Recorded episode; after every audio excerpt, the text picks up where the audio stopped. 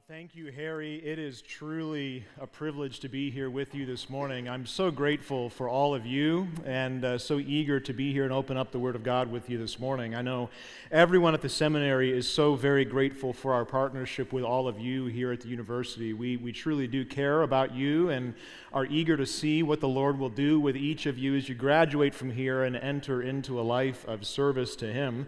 And I know that many of you, for some of you at least, uh, many who are in the current Bible program, are going to end up at the seminary uh, eventually at some point down the road. And we're always very eager to see that transition happen. Students who come to TMS from TMU uh, are oftentimes the best of prepared seminary candidates. So we know what we're getting with all of you, and we're grateful for that that. Uh, for those of you who are interested in that, Harry told me to do just a little bit of a commercial. Uh, we are rolling out right now a brand new scholarship that is going to reduce our tuition rate at the seminary down to $280 a unit. Uh, which is going to be a really important part of making sure that uh, our education down there is kept at affordable rate for men looking for ministry. And for those of you who are here as TMU students and are going to be transferring over to the seminary, there are other kind of automatic additional scholarships that are available to make sure that that is kept within the range of what you're able to afford. So feel free to talk to me or to our admissions department afterwards about that. We'd be happy to talk with you about that. Open your Bibles this morning to the book of Haggai. I did a brief survey of the website last night and found out that there's never been someone in the history of the Master's University who has said those words in a chapel service but here we are, and I'm going to say them. Open your Bible to the book of Haggai. That's the text where we're going to spend our time together this morning. And much to my dismay, I woke up today and realized that I had left my preaching Bible in my office down at the seminary. And so I got here this morning Bible-less, assuming that there would be a Bible somewhere on campus that I could, you know, steal and use today and I happened to walk into our pastor and president's office, and there on his desk was a beautiful preaching Bible. So I did what any good preacher would do, and I swiped it. And I'm really going to try hard today not to teach it any kind of bad habits. so we'll see how this goes from the book of Haggai.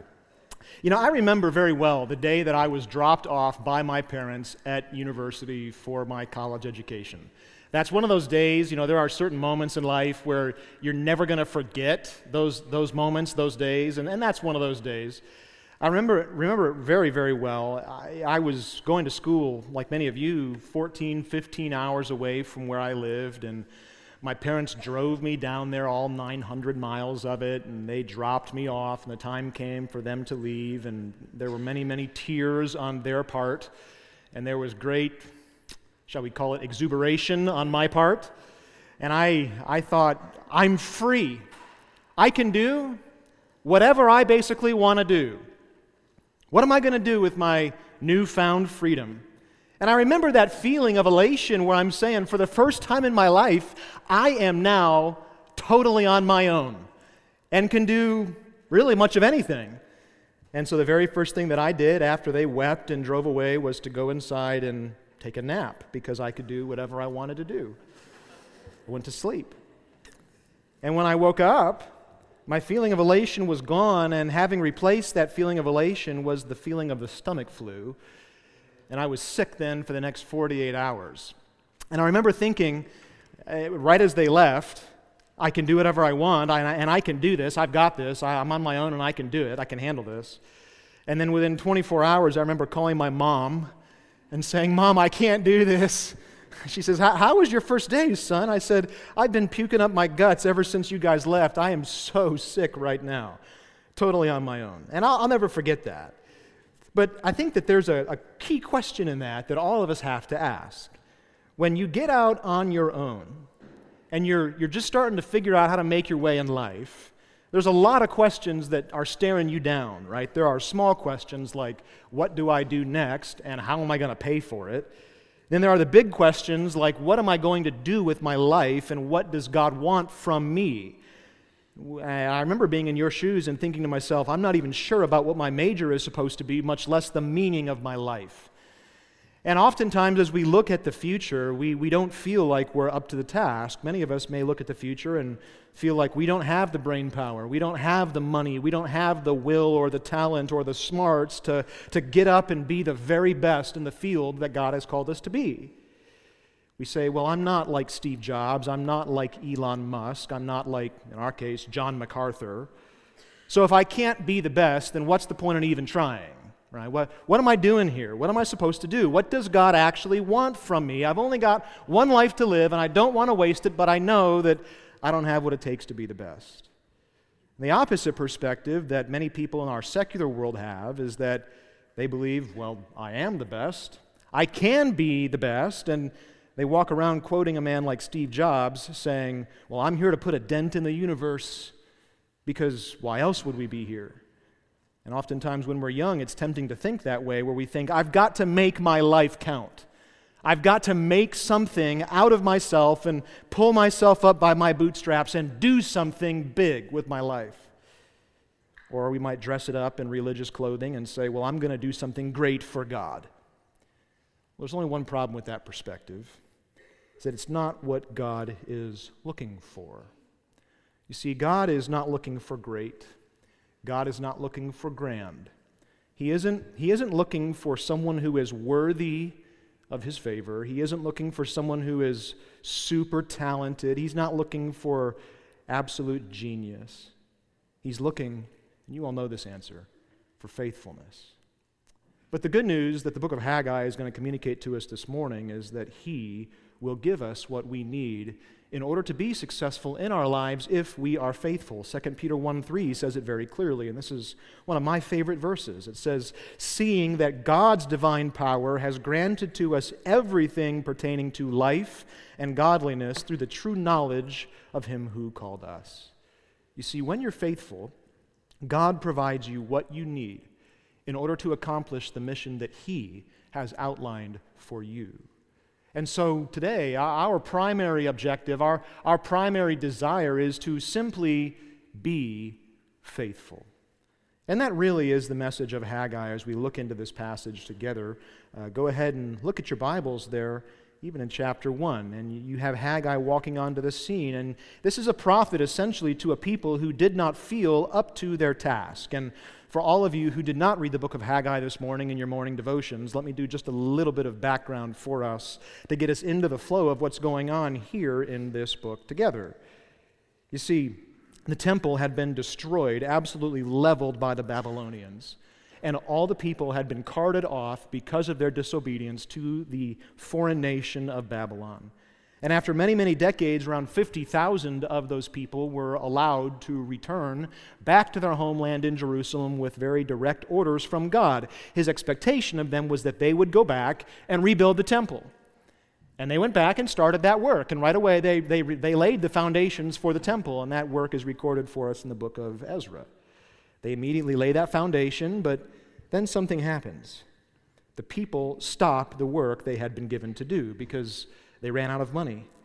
They had trouble with drought in the land. The Samaritans were opposing them, and then they went and appealed to the Persians and got the Persians involved. And, and the people are looking around saying, The job that God gave us to do isn't a possible task for us to get done.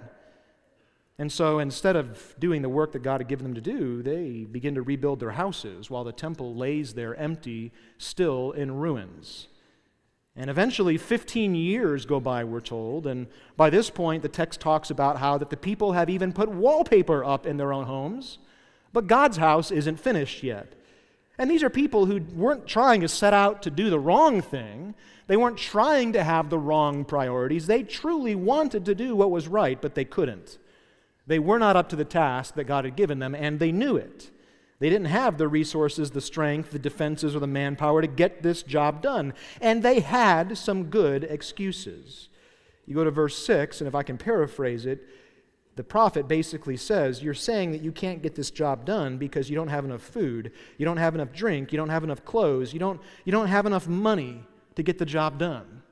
And those are all seemingly very legitimate excuses, and it had led them in verse 2 to draw the conclusion that, you know what, the time has not come for God's house to be restored. Because if the time had come, we would be able to do it. And since we're not able to do it, the time clearly hasn't come. And they have all these excuses that may even sound familiar to us. They say, well, the task that God has given me to do, it, it's just too hard. The task that God has given me to do, it, it's, it's too expensive. I'm, I'm too poor. It's, I, I don't, I'm not smart enough. I'm not skilled enough. I'm not experienced enough. All the standard excuses that people throw out at God for being the reasons why they can't do what He has called them to do. And they could have been saying to themselves, I mean, for real, God, how do you squeeze blood out of a turnip already? The time just hasn't come because it, this is not possible. But God was not having any of those excuses at all. As you look at chapter 1, one of the best verses in this whole book is in verse 7. God looks at all their excuses, the fact that they don't have food, clothes, warmth, money, and he says in verse 7 Thus says the Lord of hosts, consider your ways. Here's what I want you to do. And this is, this is awesome. He says, Go up to the mountains, get wood, and do your job already. He's, he's not having any of those excuses. God says, just go up to the mountains, chop down some trees, get some wood, and get to work. You can do that. Do your job. And so the message that Haggai brings to the people is a message of reassurance that God is with you. He is always your God, and because of that, He will backfill any weakness that you have that prevents you from accomplishing His will for your life. If those people were faithful, God would provide. If they did what He asked, He would make up for their weakness with His presence. You see, these people were so discouraged by how hard it was, and even after they got to work, they were discouraged by how shabby it looked. But Haggai's word of encouragement, it's very specific. The date in the text is October 17, 520 BC. Haggai comes to them in chapter 2, and he says, Look, because God is with you, you can be faithful. And that is Haggai's message to us even today. Because God is with you, you must be faithful. Now, we want to be careful in this text not to just take some promises that were given to these people and slap them onto our life. Dr. Abner Chou just wrote a book on hermeneutics, and if he saw me doing that, I would be in really deep trouble. But we are going to look for some universal truths in this text about that principle of being faithful. You see, there are four ways in this text that the presence of God enables your faithfulness. And so this morning, if you're here and you're thinking, I just don't know what I'm supposed to do with my life and, and I'm not sure what God expects out of me, just be faithful. And you say, well, how am I supposed to do that? This text answers that question. The first thing that we're told here is that God's presence brings strength. That's a universal principle that we can find in this text. It's found there in verse 4. Haggai says, But now take courage, Zerubbabel declares the Lord. Take courage also, Joshua, son of Jehozadak, the high priest. And all you peoples of the land, take courage, declares the Lord, and work. Why? Because I am with you, declares the Lord of hosts. And as for the promise which I made you when you came out of Egypt, my spirit is abiding in your midst. So do not fear. You see, God was with these people, and the result was that His presence amongst them brought them strength to do what He had called them to do. And they were very discouraged because they were saying, essentially, there in verse 3, what we're doing seems like nothing in comparison to the temple that the Babylonians destroyed. But God comes to them in verse 4 and he says, I don't care about any of that. Take courage, take courage, take courage. Why? Because I'm here with you now. That's why they could take courage and find strength. God's presence brought to them strength. Psalm 27 says it this way, and it's all the encouragement that we need to understand that when God is with us, whom shall I fear? And God's message to these people was, sim- was very simple. He was saying, Do your job because I'm still here with you. You know, it's really true that when the authority in our life is present, it gives us a certain sense of comfort and, and strength to do what we needed to do. And this was really driven home for me just a couple of months ago when I had to drop off my five year old daughter to her very first day of kindergarten. Now, I thought that that was going to be a very traumatic day in her life. But in reality, it ended up being more of a traumatic day in my life, you see. I dropped her off, and, and she was a little bit nervous, you know, and, and she got in line with the rest of the kids, and they walked into the classroom, and I was shocked because she never even once looked back. And I was thinking to myself, what was that? How could you not look back over your shoulder for me there? How could you have the bravery at five years old to just walk into that classroom by yourself without me by your side? And of course, my wife and I then proceeded to sob and walk out and leave our daughter behind. But the reality of it was that she felt the strength to do what she needed to do, which was to go and do her job, which was go to kindergarten that day, because she knew that mom and dad were there and would be there when she was done. Knowing that the authority is there behind you, it gives you the courage for what you need to do. And that's exactly what God says here in this, in this passage. His presence is linked to his promise. He says, Don't you remember? Don't you remember in verse 5 the promise that I made you when you came out of Egypt to say that my spirit is abiding in your midst, so do not fear?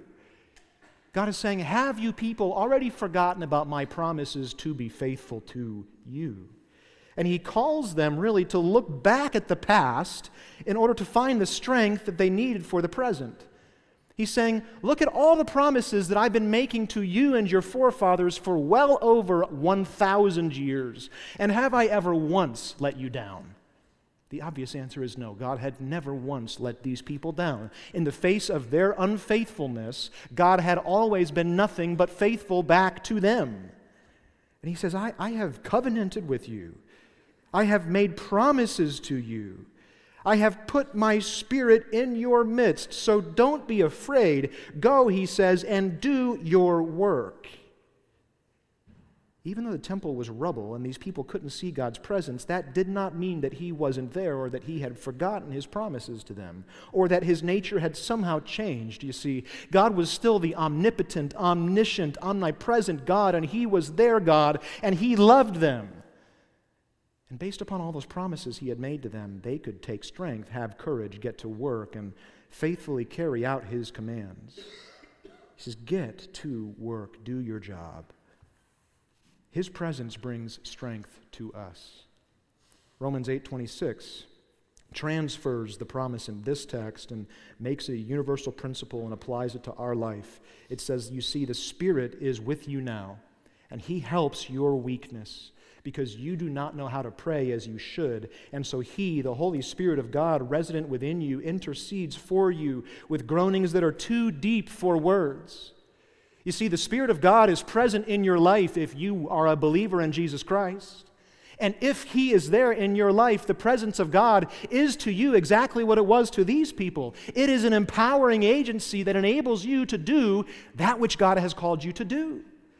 So you don't have to be worried about how am I going to be so great? How am I going to be so grand? How is my life going to have an impact? What you need to be worried about is how to be faithful today because God is going to empower you as you are faithful. See, the very presence and power of God who delivered the people from Pharaoh was already present to make sure that these people could complete the task before them, and the same thing is true for us. The God who defeated Pharaoh, the God who stopped the sun in its tracks, the God who, who brought the people back from Babylon and crushed death, is here now, ready to strengthen you for a life of faithfulness to Him. And we should take encouragement from that, just as God expected these people to take encouragement from that. You see, we aren't people who are great or grand or who have a lot to offer. We are people who are simply called to be faithful. We are people who are weak, and the Holy Spirit of God pr- present within us has to help our weakness. But we're supposed to be weak, you see. The words of Jesus to the Apostle Paul were very clear. He says, My grace is sufficient for you, and my power is perfected in what? Your weakness. We're meant to be weak. We're not meant to be great. God is meant to be great. We are meant to be faithful. And that's exactly what Jesus said in Matthew chapter 28. He essentially says almost the same thing that is said here in this text. He says, Go and do your job, teach the people to observe all the commands that I have given you. What's he saying? He's saying, Be faithful. Why and how? He finishes his statement by saying, Because I am with you always. You see, it's the presence of God in your life that enables you to have the strength you need to do the job He has given you to do. Do your job. That's the application for us from this text. Don't be content to make excuses for why you cannot do what God has called you to do. Why? Because God is with you, He lives within you, and He will strengthen you. So if He has called you to the task, whatever that task may be, then He will provide the means that you need to do it. Your responsibility is to be faithful. And I don't know what kind of weakness is manifested in your life today, or what you're facing, what trials, what tests, literally, you may be looking at here later on today. I don't know all of you and what's happening in your life, but I know that there is certainly weakness in all of you because I know that there is weakness in me. And that is exactly where God wants us to be, so that He can prove Himself great in the face of our weakness. And His message to us, even through Haggai, is simply say, Do your work, for I am with you. See, God's presence it empowers our faithfulness by bringing us strength. But Haggai goes on, and he gives us kind of a second aspect of the way that God, God's presence empowers our faithfulness. He says, God doesn't just bring you strength, he also brings you hope as well. In verses 6 through 7, the text says this For thus says the Lord of hosts, once more, in a little while, I am going to shake the heavens and the earth, the sea also and the dry land. I will shake all the nations, and they will come with the wealth of all nations, and I will fill this house with my glory, says the Lord of hosts. Why does God kind of turn the tables and look down the corridor of time to the future? He does that in order to give these people hope. He says, Because I'm with you, you can take hope in what is still going to happen out into the future we have to go back into it to really interpret this text to the basic premise of what's happening here in these people's lives. You see, they were discouraged because their best effort looked so shabby. The truth of that is that your hope doesn't stem from the greatness of what you're able to accomplish. It flows from the way that God takes the work that you do and makes it meaningful. And that's exactly what God is saying here. He's saying, The reason I want you to finish the temple, shabby though it may look, is so that I can come dwell in it and make it and make it into something great and grand. He's not saying you can take hope because you're going to build such a beautiful temple for my glory. He's saying you can take hope because I'm going to take the shabbiness of what you've produced and I'm going to make it into something worthy of myself. I will do that work.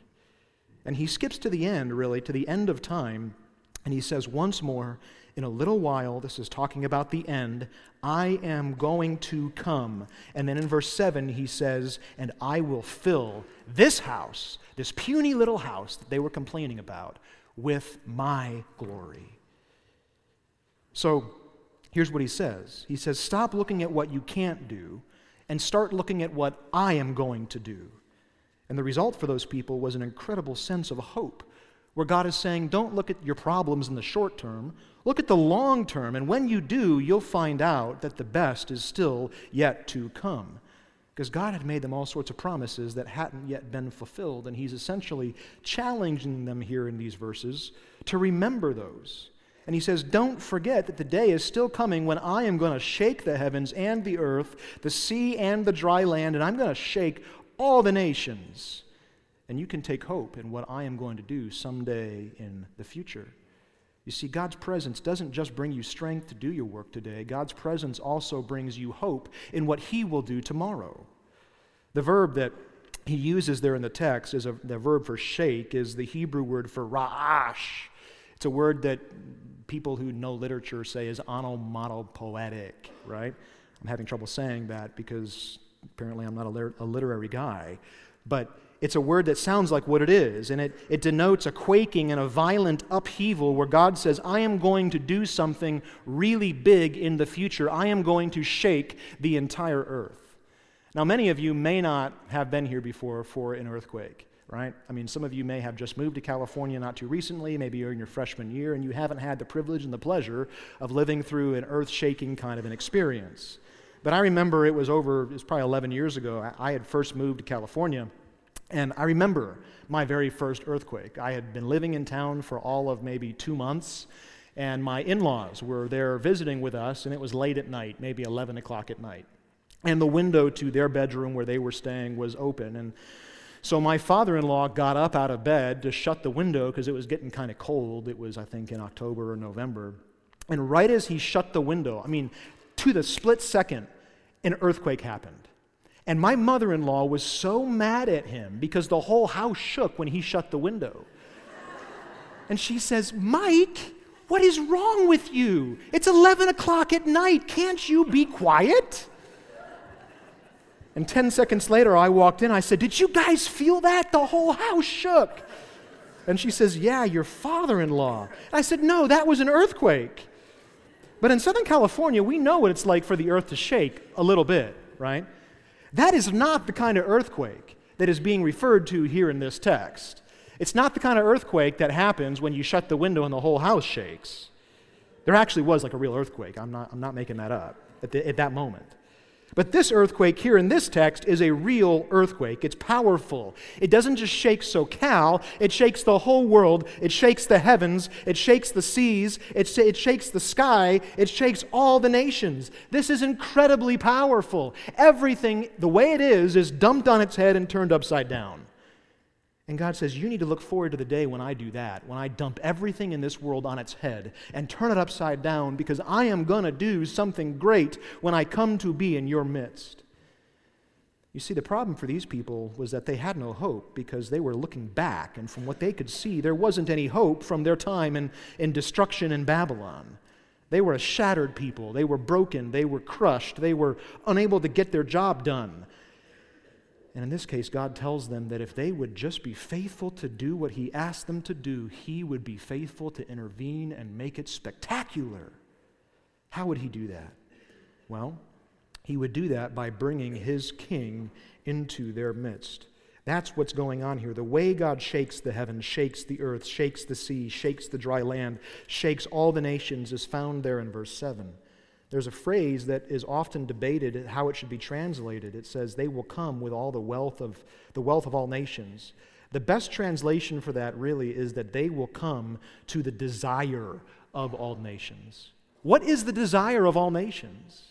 It's the person of Jesus Christ. Right? When he comes, he, his coming, will come into that temple and he will fill it with his glory. And that's happened to an extent. It, there are still aspects of that that will happen in the future, but you see, when God's king resides in that temple with his people forever as the desire of all nation, Jesus fulfills this prophecy because he will be there without sin, without failure. He will fill that temple up with his glory. And even Solomon's temple, the temple that they missed so deeply, didn't have that. You see, this temple would be better than Solomon's. It would be filled with the glory of God and the person of Christ, this one who was the glory of God made flesh, according to John 1, the one of whom John wrote, We beheld his glory, the glory as of the only begotten of the Father, full of grace and truth. See, Jesus Christ and his fulfillment of all the promises to these people was a certain shaking and when you look at the way he came back to provide salvation for sinners, it's as though there's this freight train coming and the earth begins to shake underneath all those who are watching. And someday in the future, when he comes into this temple and fills it up, he will make the efforts of these people that seem so puny, he will make them great and grand and glorious. Hebrews chapter 12, verse 27, it interprets this verse for us. It actually says there in that passage, what does it mean, Hebrews says, what does it mean once more in a little while? And then the author of Hebrews goes on to talk about what that means. And he essentially says that the shaking when Christ comes back in his second coming to fill that temple with his glory, the shaking is so great that everything not nailed down is going to fall away and leave those things that cannot be shaken. And then he goes on to say, You, you who believe in the person of Jesus Christ, are those things that cannot be shaken. He says, Therefore, since we receive a kingdom which cannot be shaken, let us show gratitude by which we may offer to God an acceptable servants with reverence and awe, for our God is a consuming fire. You see, we are the fulfillment of this prophecy. This was a prophecy that was meant to bring these people hope. It's meant to bring us hope. And when we find ourselves with difficulty in fulfilling our mission, it's important for us to remember, just as it was important for these people to remember, that there is hope. The presence of God brings you not just strength to do your job, but hope to encourage you as you do your job.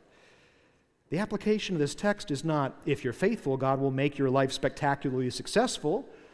The application of this text is that if you're faithful, God will make your life meaningful. And that should give you hope, just like it gave them hope. You see, we are those people who can never be shaken. We, just like the people building that temple, we have hope. No matter the difficulty, no matter the uncertainty, no matter our insignificance, our King is still yet coming in the future. And when he does, his glory will more than compensate for and make up for whatever it was that you were lacking as you sought to do your job. That's what he's saying here in this text. Just do the work and be dependent upon him. Don't be discouraged by your inability. Don't be discouraged by your weakness. Look to Him, His glory, and the future He has planned, and take heart because He makes up for what you're lacking. That's what God is telling these people here, and it's what He tells us as well. Romans 15 13. Now may the God of what? Hope fill you with all joy and peace in believing, so that you will abound in hope by the power of the Holy Spirit. When God is present in your life and you are walking in faithfulness to Him, He doesn't just bring you strength to do your work, He also brings you hope so that you can rejoice as you do it. Haggai goes on, and he gives us a third aspect of how God's presence empowers us for faithfulness. And this is really an awesome verse. Verse 8. He says, God's presence brings you ownership. And that's the point of this verse.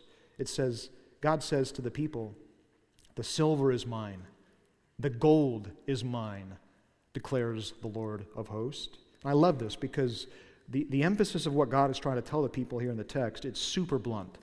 He's saying, I don't need your money because it's all mine already. So don't worry about that, he says to these people. Don't worry about the fact that your temple has no gold or silver in it. Don't worry about that. I don't need your money. What I need is you. That's what I need. He's saying here in this verse, please stop with the excuses. Stop trying to tell me that you can't do your job and build the temple because you don't have the money you need to do it. I don't need your money, I need your hearts. He's saying here in this verse, that if he wanted to, he could create, one commentator says it this way, he could create whole galaxies of gold. He's not lacking in gold. What he's lacking in is the faithfulness of his people. See, the gold wasn't what made the temple glorious. It wasn't that he had banks bursting with gold and vaults with silver. That's not what God wanted in his temple. What God wanted in his temple was to be able to be present amongst his people, and so he's saying, Get the job done and finish it. That, and then I will come and I will make it glorious. No silver or gold could ever compare to that because he already has it all. It's amazing. You know, you think about people who are billionaires, right? A billion is a big number, and sometimes we don't really understand how big of a number one billion actually is. But my daughter last night, as we were driving around town, was trying to convince me that she had learned in kindergarten how to count to one billion. Daddy, I can really do it. I can do it. I actually can. You want to see? And I said, No, not really. I said, That's going to take you a really long time.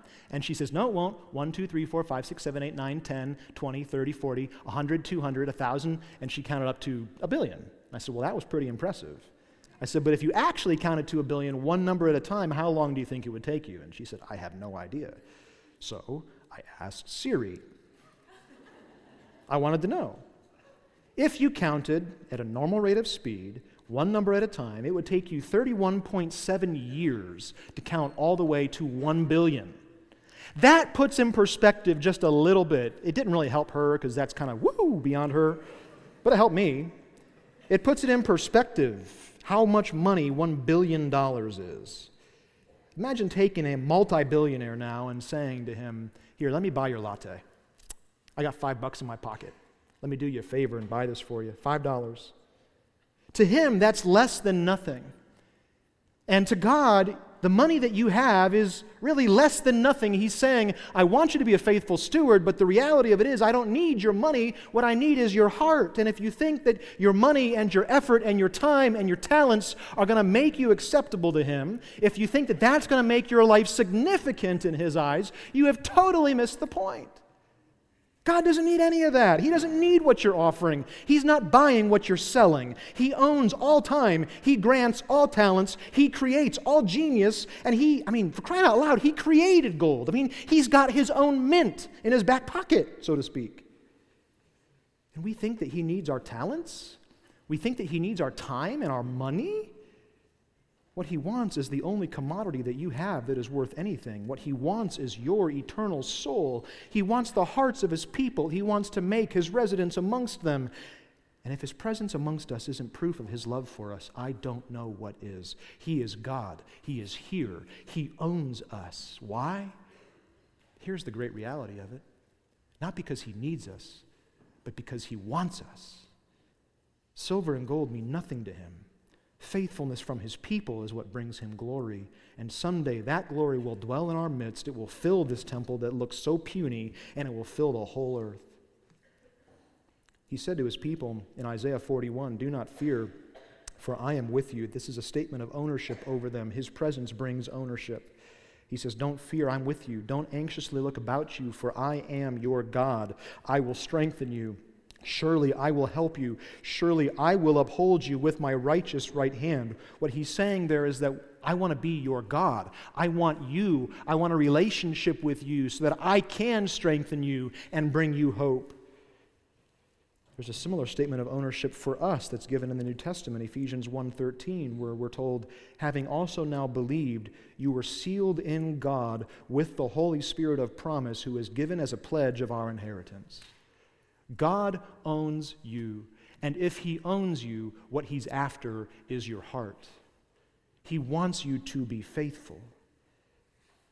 And so we go back to our original question. We ask ourselves, well, what am I supposed to bring God? What am I supposed to do with my life? How am I supposed to make it count? I have nothing. Well, if that's your perspective, you're missing the point. You see, God doesn't need your gold or your silver, He doesn't even need you. What he wants is your heart, not because he needs your heart or because your heart has so much to offer him, but because he loves to love you.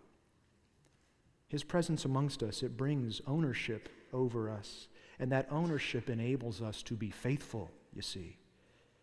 His presence, it empowers a life of faithfulness by bringing us strength it empowers us by bringing us ownership. It empowers us by bringing us all these different things. It, it brings us hope that we can do the task that He has placed before us. But then He goes on in verse 9 and He says, Here's what you all need to understand, speaking to the original audience. He says, The latter glory of this house, the glory that's coming when He fills it with His own presence, it's going to be greater than the former glory the temple that was destroyed that Solomon had built. He says, The temple, when I'm in it, is going to be greater than the temple that you all are mourning the loss of. Because it's in this place, verse 9, that I will give peace, declares the Lord of hosts. You see, when God is present, his presence brings us peace. It doesn't just bring us strength and hope and ownership, it brings peace as well, a peace that enables us to walk in a relationship to Him. A relationship where we are now able to be faithful because we are at peace with God. The greatest blessing brought by God's presence, it wasn't just the strength or the hope or the ownership, it was the quiet peace that came when He was in their midst because Ever since the fall of man, God has been at war with sin, and he has been judging his people and the nations for their iniquity. And here, when the end comes and he sits down in his temple, peace comes with him, and all is shockingly quiet. In that day, all the promises for restoration that he had made, all the reconciliation that he had promised, it would come to pass, and it would come to pass in the person of Jesus Christ. It's a peace that's even beyond the peace that currently passes our understanding in Philippians. It is a peace that will be a perfect peace, a permanent peace, because when God is present, He is at peace with those who are in His midst. Revelation 21 3 talks about what that day is going to look like. It says, And I heard a loud voice from the throne saying, Behold, the tabernacle of God is among men. That's exactly what this passage is prophesying and he will dwell among them with his presence and he shall and they shall be his people and God himself will be among them and here's what he will do. He will wipe away every tear from their eyes. There will no longer be any death. There will no longer be any mourning or crying or pain because those things have passed away. And he who sits on the throne filling it up with his glory says behold I am making all things new. You see, God wanted the people in Haggai's day not to worry about their lack of wealth or their weakness. He wanted them to be aware that He was with them and that He wanted a faithful relationship to them. And if they would be faithful, then the day would come when He would live with them and bring them peace. And that day did come. And we are the recipients of it. John 14, 27, what did Jesus say? He said, I came to bring you peace. He says, Peace I leave with you, my peace I give to you. He's already brought this to us. And by leaving us with the permanent indwelling presence of God's Spirit, we now have access to this peace that Philippians tells us surpasses all of our ability to even comprehend. And the day will come when that peace will be made permanent, when He comes and indwells this temple and sits down on His throne, filling it with His glory, compensating for all of our inadequacy. See, the people in Haggai's day, they didn't think that they were strong enough. They did not think that they were good enough. And they did not think that they were capable of bringing God worthy offerings or building him a house that was worth the magnitude of who he was. And they were discouraged by it. They were saying, How are we supposed to make a difference?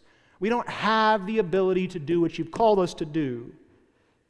And God says, That is exactly the point.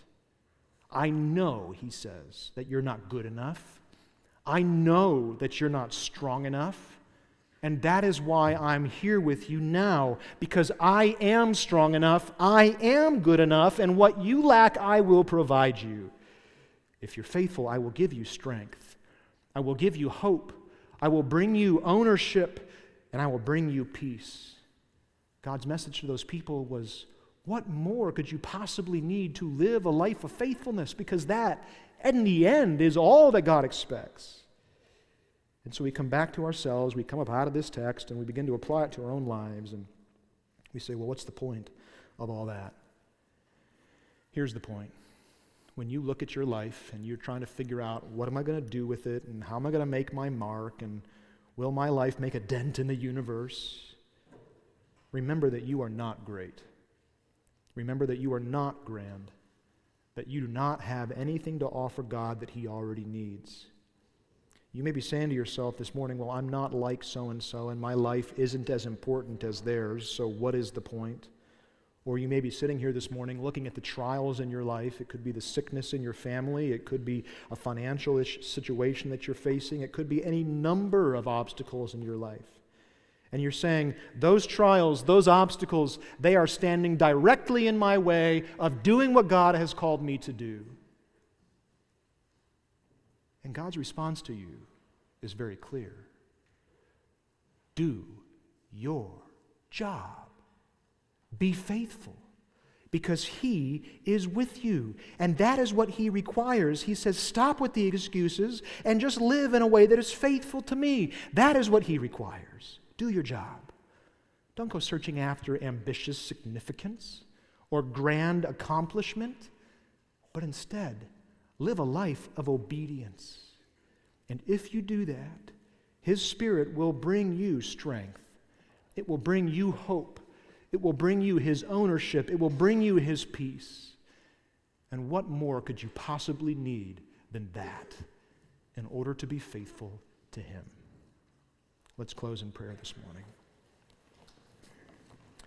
Our Father, we do thank you for your word and its power in our lives. We see, even in your messages, you explain the benefits of your presence to people 2,500 years ago. The reality of what it is you do in our lives to allow us to be faithful to you. So may we live with full dependence upon you. May we walk in total faithfulness. May we live lives of obedience. In Jesus' name.